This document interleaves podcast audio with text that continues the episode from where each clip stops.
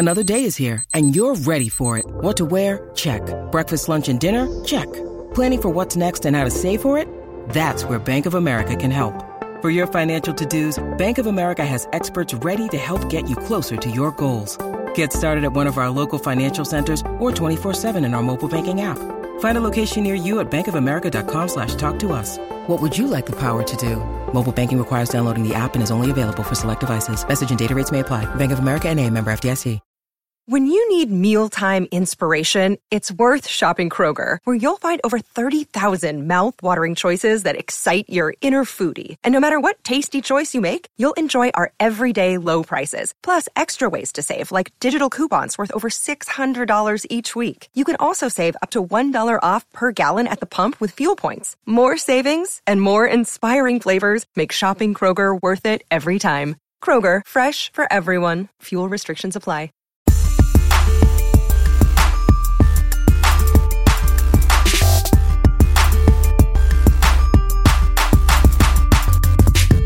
Everybody, this is Dan Labbe. And this is Mary Kay Cabot. And we are back for an Orange and Brown Talk podcast. It's been a little while, Mary Kay, but we are two weeks out uh, from the NFL draft. We are recording this on Thursday, so exactly two weeks.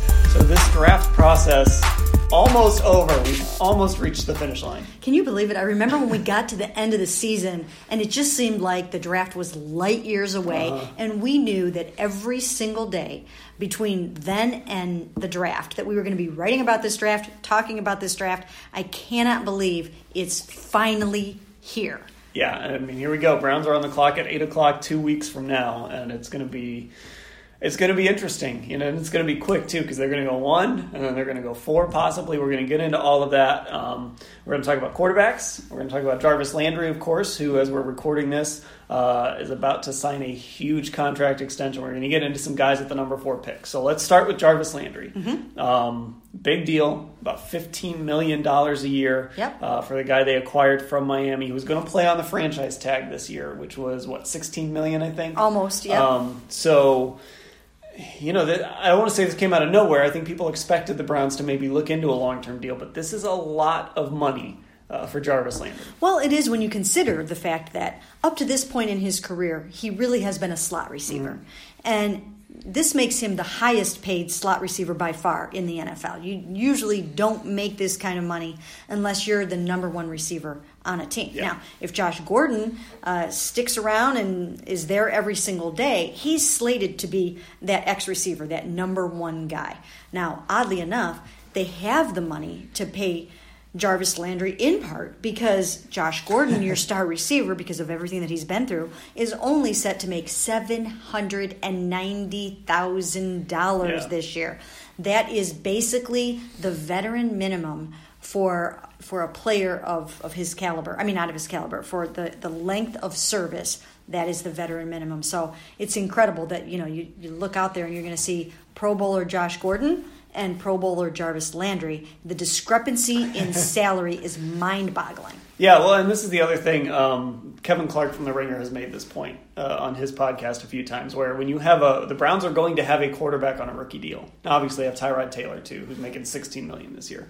But you're seeing teams now have these quarterbacks on rookie deals, and in those four or five years, they're spending a ton of money on guys around them before they have to start paying that quarterback. And, and this sort of this kind of fits into that model a little bit. Yeah, it does. It really does. Um, because, you know, by the time uh, the new quarterback is ready to get rolling, you know, mm-hmm. you're going to, you know, you're going to have to start to wonder, you know, how long is Josh Gordon going to be playing? How yeah. long is how long is Jarvis Landry going to be playing? You know, this he's 25 years old right now. By the time he gets to the end of this contract, you know, he'll be 29 years old. So, um, or actually, he'll be 30 years old. This yeah. is a five year yeah. contract.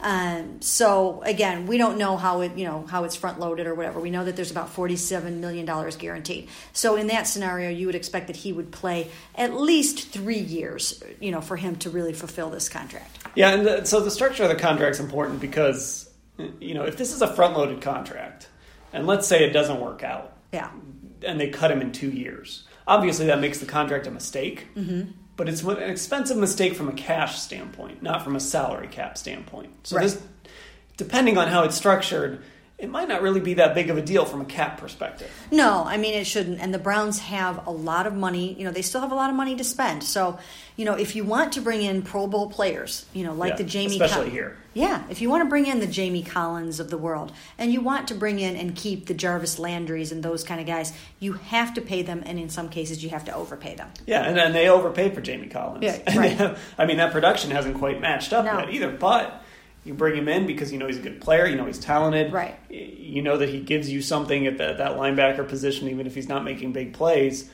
And you pay a lot of money for it. And listen, if uh, there's going to come a point in Jamie Collins' contract where they can say, you know what, it's not that expensive for us Right. to move on. There's not that much dead money on this contract. Right. You know, if, if they want to move on, they can. Right, and you have to pay the Cleveland premium right now. Yeah. Until they start winning football games, until they prove it to the NFL world that they are a good, solid franchise, a winning team, uh, you've got to play, pay the Browns premium. And we're coming off, you know, a half season of Kenny Britt. Yep. and Yep. uh, Dwayne Bowe before him, signed by Ray Farmer. We've Yeah. seen the Browns go out and try and get free agent wide receivers. I don't think Jarvis. I don't think that's going to happen with Jarvis Landry. I think regardless, you're going to get production out of Jarvis Landry. You know what kind of production I don't know, but he's going to catch the football. Right. In the red zone, he's a threat. He's not going to be the next Kenny Britt or Dwayne Bowe. No, no, he definitely won't be that. The thing to watch, and the, the very interesting thing is that he did clash with Yeah. Adam Gase. Now, you know, Adam Gase is a very strong personality too, and he doesn't, you know, he doesn't really take anything from anybody. If he if he does not like you, you're going to be gone. And Jamar Taylor fits into that category mm-hmm. too. For whatever reason, he didn't like Jamar Taylor. Jamar's gone. So he, you know, he's been ushering people out of Miami if they don't sort of fit what he's looking for in a player. And obviously, uh, Jarvis Landry did not fit. Those two guys butted heads. Um, you know, Jarvis Landry got into um, you know a scuffle on the field and was Yeah. you know that's the thing that you have to look at and wonder about with Jarvis Landry. Is he going to fall in line and do the things that, that you know that he needs to do here? But I one good thing is that his LSU wide receivers coach Adam Henry is here, knows him, knows how to work with him, and already likes him. Well, and this is you know two teams in two different places, right? I Right. mean, the Browns. Jarvis Landry would have taken this contract from Miami. Miami wasn't going to give it to him. The Right. Browns Right. need Jarvis Landry, and they're willing to give him that type of money. Um, and they have the money to give him, and they're willing to kind of take this chance that Miami wasn't. Yeah, and you know what? We see that a lot. One man's trash is another man's treasure. And the same thing with Jamie Collins. The Patriots were not going to give him $12 million a year. They did not feel that he was worth that. And will he be worth it here? You know, it remains to be seen. Like you said, you know, he still needs to. Uh, you know, to step it up and, and be that guy and, and sort of take over games and dominate games a little bit. And same thing with Jarvis Landry. When you reward him with this kind of money, you really need him uh, to be that Pro Bowl player. Well, and the other thing too is to go to go back to that pay discrepancy. As you look at the Browns' key players, you know Myles Garrett on his rookie deal. Um, you know, there's there's not a lot of guys we can really talk about as key players, Right. unfortunately. But um, you know, if Corey Coleman turns into a good receiver this year, Mm-hmm. he's still on his rookie deal. They just don't have a lot of guys that are expensive, or a lot of guys that are coming up on new contracts for the next few years. Duke Johnson is coming up, Right. But there aren't guys that are just bearing down on free agency right now. No, no, there aren't. So you know, I, I think um, you know, I think they've done a, a fairly good job of managing that at most of their positions. I mean, even even quarterback right now, they just you know they don't have you know a ton of money invested in the quarterback position. One part, you know, big part of that is the structure of the roster. They Yeah. tore everything down and drafted 24 guys. And Yes, exactly. Had a lot of them haven't worked out, but you know, it, it's sort of working out in John Dorsey's favor right now, at least. Yep. All right, let's uh, let's talk about quarterbacks. Let's Mm-hmm. talk about the rookies, um, potential rookies that could be on this roster next year. Uh, Josh Allen in for a visit this week. Lamar Jackson in for a visit this week. Sam Darnold has been in. Josh Rosen has been in. Baker Mayfield has been in. Any significance that Josh Allen is kind of the I don't want to say the last man up because Lamar Jackson is coming in after him, but Yeah. of the big four, Yeah. Josh Allen is the last man up. Well, you know, originally, and I wrote this, he was supposed to be in last Wednesday. And Sam Darnold ended up coming in last Wednesday. So they are represented by the same agency. So I don't know if they just, you know, flip flopped those two guys. So I don't know if it's very significant that Josh Allen is the last one in. I, you know, I don't know if maybe the Browns wanted to make it look significant that he's the last one in. You know, who knows? But uh, we, what we do know is there have there has been tons and tons of, of reports, buzz, hype that the Browns are going to take Josh Allen number one overall. And, you know, Dan, I just am not really buying it right now. I mean, they could do it, and maybe they will, but I would kind of be surprised if they did. I, at this point, I still think uh, that they will take Sam Darnold number one overall. Yeah, I mean, Josh Allen is the arm is intriguing, the athleticism is intriguing, but you're gambling on him becoming a pretty big outlier. There's a lot of numbers that are pointing to is Josh Allen going to be able to become an NFL quarterback? And maybe, and I know you've written a lot about this. You talked to Jordan Palmer about this. Um, you know, maybe there is just an underlying cause that has been fixed.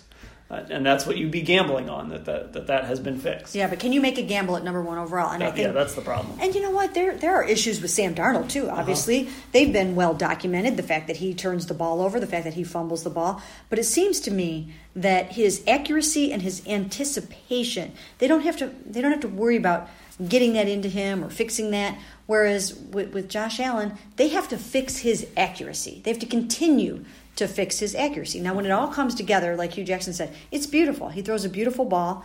Uh, and as Josh, uh, as Jordan Palmer told me, he's never seen anything like it. So there's a lot to like. And you know, I like I like yeah. Josh Allen. I do like Josh Allen, but I understand why people are afraid of him.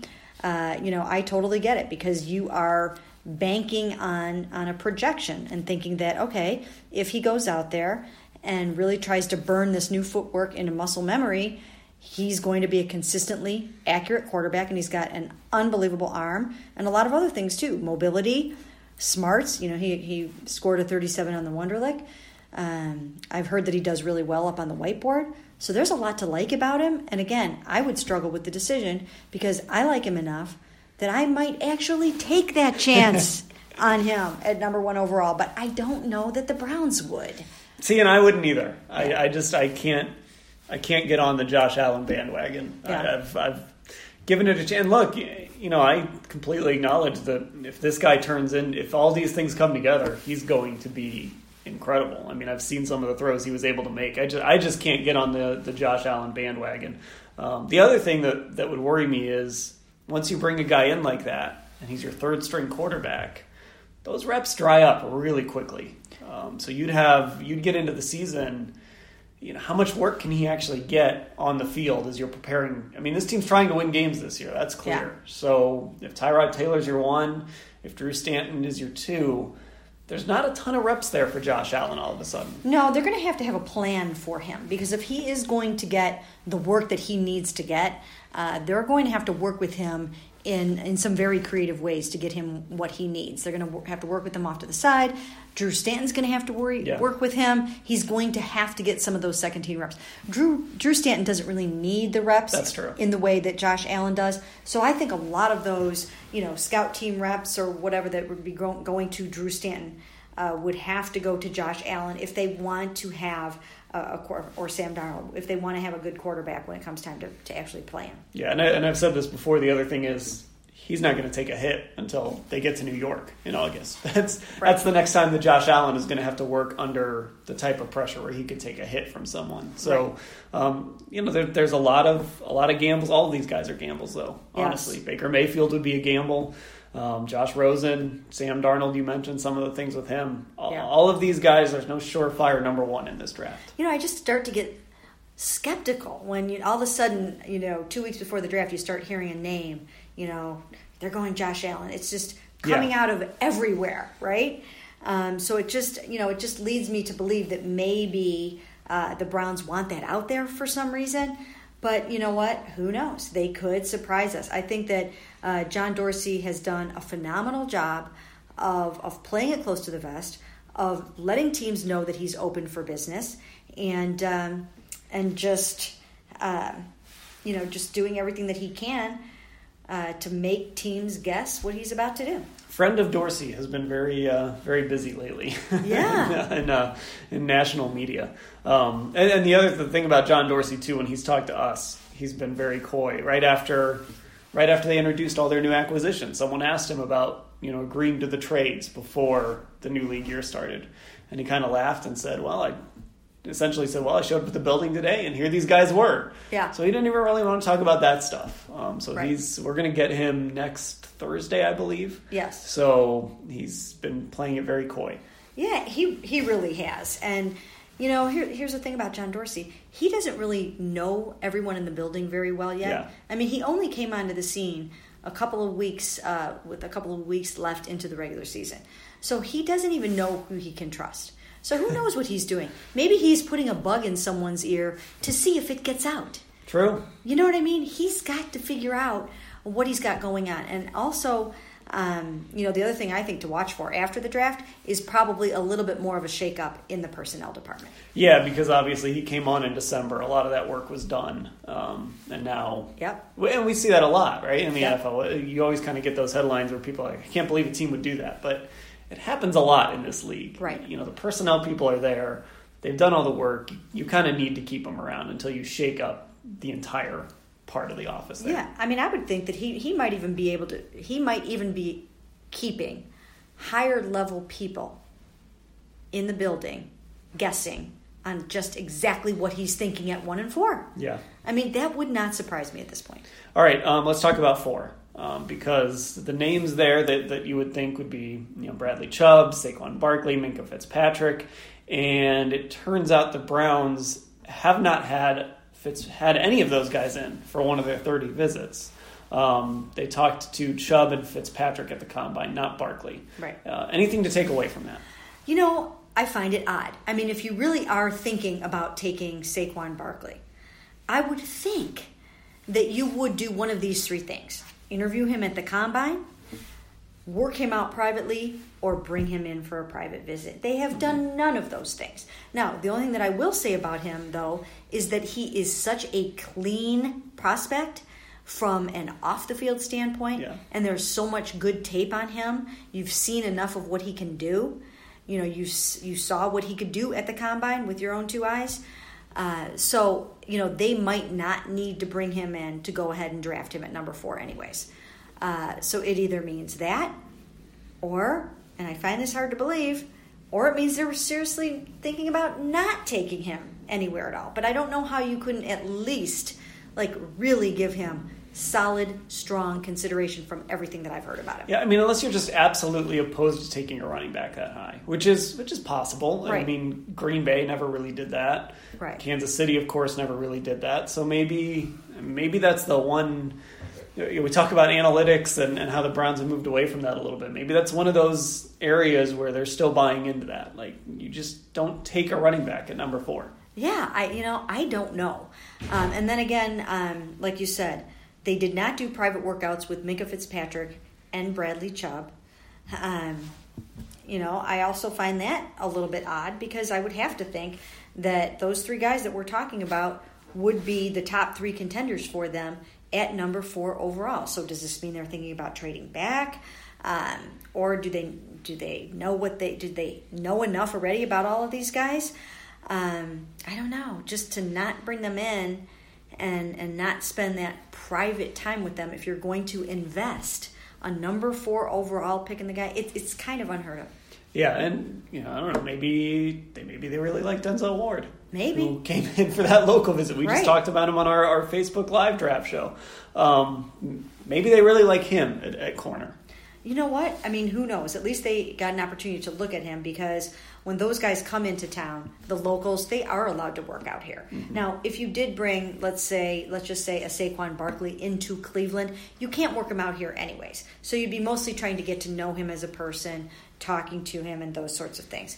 Um, so maybe they just didn't feel like they needed to do that. Maybe they felt they had enough good information on, on them as people that they did not have to do that. But you're right; they brought in Denzel Ward and a, a number of other guys. But it seems like the uh, you know obviously the biggest name guys that they have brought in are the quarterbacks. Um, with that number four pick, then mentioning trading down, I mean, how far is too far? I think a lot of people are looking at Buffalo. Well, I'll put you down to number twelve. You'd probably get twenty-two. Maybe you'd get a first-round pick next year. Probably something else in this draft. Maybe a third rounder in this draft. Yeah. Is that a deal you would be interested in if you were John Dorsey? You know, I, I don't know. I don't know if you want to go back that far, but I think there might be other opportunities uh, to move back to number five uh, with Denver or something like that. I mean, you know, maybe you can slip back a spot or two and still get the player, the impact player that you want. Um, so I, I don't know. I don't know how, how deep they're going in terms of, I mean, hey, if you've got eight players ranked the same, Yeah. then you can go back to number 12 and you'd be happy with any one of those guys. So, um, not really sure sure how he has his board stacked yet. And if you can pick up an extra first rounder again, that's always an attractive thing to do. Yeah, I mean, maybe there's somebody who everyone's projecting as a late first rounder that John Dorsey just loves. Yeah. And he would take him at 12. You just don't know. I mean, I guess No. that's what makes the draft so interesting. When we actually finally get to draft day, that's what makes it so interesting is seeing how teams, you know, all these rumors, that's Yeah. it. The cards go on the table. We get to really see how teams feel about guys. Yeah, and you know what? I mean, the draft in most towns is not anywhere near interest, as interesting as it is here in Cleveland. I mean, really, when you think about this, I mean, my goodness. Number one, number four, 33, 35, and 64. I mean, you if you get this right, you can absolutely 100% transform your team and set yourself up for a long playoff run with this draft alone if you nail these picks. Well, and then we won't be spending all this time. talking- Everybody loves the draft, but we wouldn't be spending from October until April talking about it. Right. I'm telling you right now, over in uh, Pittsburgh, you know, our friend Ed Bouchette and Gerry Dulac. They've probably gotten some vacation time in. yeah, they're probably outside golfing today. um, but yeah, I mean, you know, we've written, you know, hundreds and hundreds of draft stories on Cleveland.com since the end of the season. This doesn't happen everywhere. This is a unique draft, and uh, and they can really, if they, like I said, they, if they really get this right, I mean, it could, this team could go gangbusters. Well, and it's the perfect storm too, because when you if you talk to national writers, and some of them have said it publicly that they write about the Browns on purpose because they know the Browns, no matter what, move Right. the needle. So now you've got the Browns for the second year in a row with the number one pick, a new GM, Yep. all of this stuff. So it's just it's going to be every day. You're going to have something about the Browns getting written, getting said, getting talked about because they are the the center of the draft universe, Yeah. which is you know because it's from September through December, they're certainly not the center of the NFL universe. Right. So they're trying to fix that now. But you know what? I, I, I think that they can win some games this year. Oh, yeah. Because I think if they get this draft right, and you know, with some of the, the younger guys that are growing up a little bit, and the and the guys that they have brought in, uh, I think they should be able to win some football games this year. Of course, I think it all comes down to the quarterback position. You've got to get good quarterback play. But if they get good play out of Tyrod Taylor or whoever's going to start for them at quarterback. Um, you know, I think that makes all the difference in the world. That and turnovers. If they're not turning the ball over and they're getting some takeaways, you know, I think that they should and could win six or seven games this year. Well, and that goes to roster construction too. Yeah. You know, they've decided to go out and spend money and bring in veterans, which is what you're supposed to do. Right. And not, you know, not ridiculous amounts of money. Obviously, Jarvis Landry, we talked about off the top, got a ton of money. Um, but they brought in guys that can start week one. And so now you're not going to be bringing in, you know, how- what are they at, nine picks now? Yep. You know, in the past it was 12, 10 picks, now 24 picks in the last two years. All these guys aren't going to come in and suddenly get thrown into the fire. Right. You know, you have a starting free safety. You Right. have two starting cornerbacks. You have starting wide receivers now. You have veterans that have been there that have played. Um, and if a rookie wants to take their job, they have to come and take their job. It's not just going to be Right. handed to you because eh, we don't have anybody else at the on the team that can play that position. Right. And I think that, you know, John Dorsey has made it perfectly clear, and he ac- actually said it in a radio interview at one point that, you know, I want to bring some real football players in here. And he's ushered out a lot of guys already. Yeah. And I think you'll see even more of that as we go along here over the next couple of months. I mean, you know, I still have to think, you know, is Corey Coleman going to be on this team on the first day of the season? I, I think that his name will be at least bandied about on draft day and maybe even thereafter. He's sort of the symbol of the Sashi Brown regime. He needs to step it up.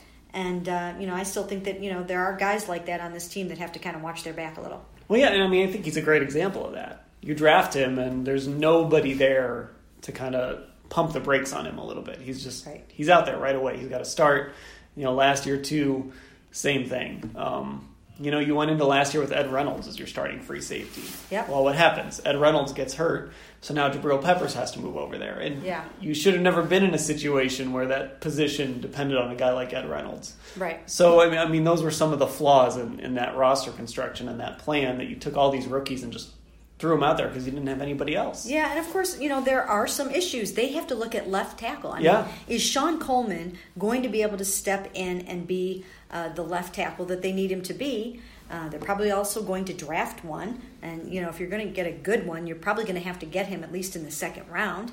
Uh, so they ha- that's a, that's a very key position. Although with Tyrod Taylor being a mobile quarterback, uh, it's not as imperative. You know, he's not just going to be uh, you know a sitting duck that back there.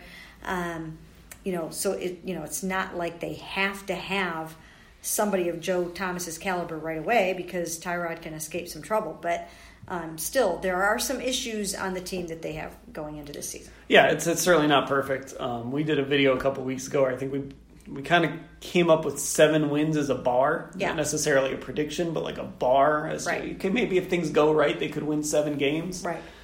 You know that if they go six and ten, seven and nine, I think that's a probably that's probably pretty good progress for a team that was one and thirty-one in the last two years. Yeah, even you know five what? and eleven, you could make a case. Right. would be progress. Right, and you have to expect that. I mean, look, Myles Garrett missed the first four games Yeah. of last season, uh, and still ended up having a good season. So you would have to expect that if he's healthy this year, uh, you know that he should be taking it to the next level. Mm-hmm. I mean, if he comes in and you know he missed a, a significant amount of training camp too. So if he has a whole training camp and, And he had a concussion too in the middle of the season. yeah. So if he starts the season and can stay healthy, he should be in double digit sacks next year. Like you said, Jabril Peppers, he should be at his natural position Yeah. of strong safety and make an impact there. He's a heavy hitter, a big hitter. Uh, he should be able to make an impact there. Then you brought in, uh, again, you know, Damarious Randall, Jarvis Landry, Tyrod Taylor. Um, you got Chris Hubbard coming in. Uh, so, you know, there are a lot of reasons to think that things should be better. Well, they're, they're clearly trying to make things better. Um, you know, we've seen it before. We'll see what happens here in two weeks when they make a whole bunch of draft picks, uh, especially on those first two days of the draft. Um, and of course, we will have full coverage of it um, at cleveland.com slash friends. And we're doing a draft event um, on the 23rd. I think pretty much at capacity there, but I'm sure there will be video of it on the site of you, me, I believe Doug Lesmerises, Fedor. We're going to talk all things NFL draft that week of the draft. So um, that should be exciting as well. So a lot of things coming up. Looking forward to that. All right, everybody, thanks for listening.